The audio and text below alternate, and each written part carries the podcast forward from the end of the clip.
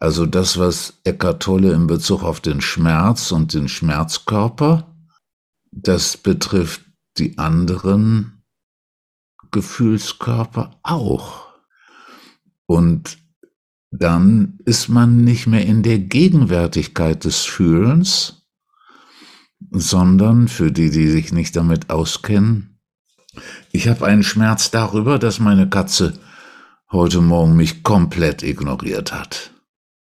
Ich habe ihr die Milch hingestellt wie immer.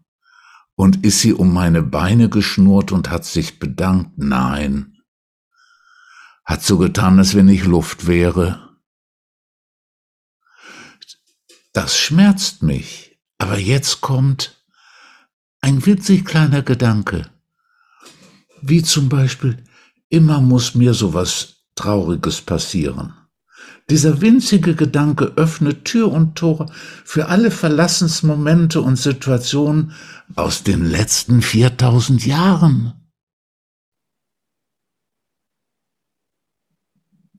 Dieser kleine Gedanke. Oder der Gedanke, ach, das geschieht mir ständig, verlassen zu werden. Oder der Gedanke, ach, alle behandeln mich wie Luft. Und solche, solche winzig kleinen, scheinbar winzig kleinen Gedanken, scheinbar, weil sie es nur dem Scheine nach sind und in Wirklichkeit massive, ein ganzes, nicht ein kleines Steinchen, sondern ein mehr als ein Felsbrocken, ein ganzes Bergmassiv, was diesen Gedanke darstellt. Das macht den Schmerzkörper während die Wut, der Wutkörper wird eingeladen durch so einen Gedanken, dieser Busfahrer ist genauso gemein zu mir wie der Friseur und alle anderen. Oder ständig sind die Menschen böse zu einem. Sowas. Solche kleinen Gedanken, die machen das.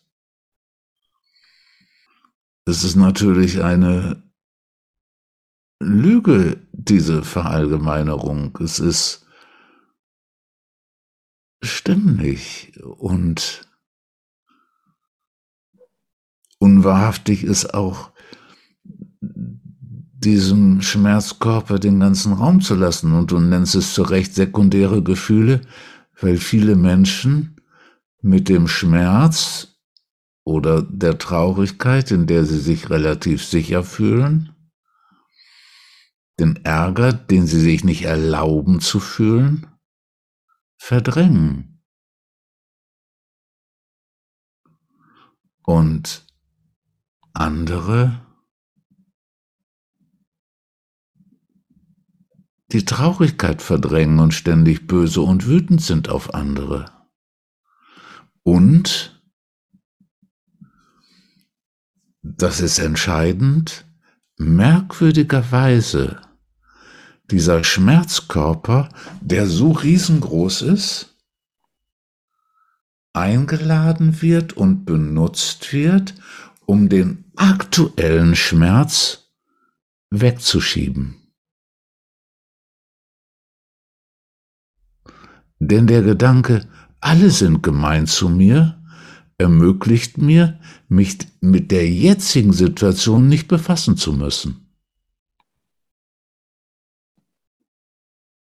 Mich auch nicht auseinandersetzen zu müssen, auch nicht damit konfrontieren zu müssen mit der Frage, war dieser Busfahrer wirklich gemeint zu mir, indem er zu spät gekommen ist?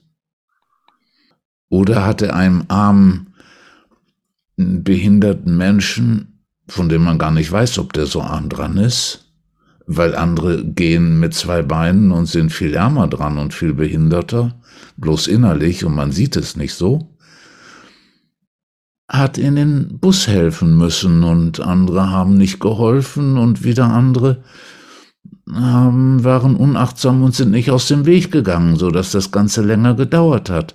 Vielleicht kommt er deswegen zu spät.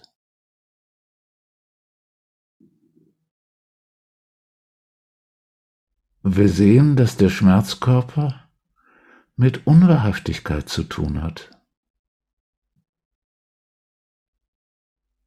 Man sich nicht nur bedauern muss, oh Gott, was bin ich ein armer Mensch, wie viel Schmerz und Leid ich immer trage,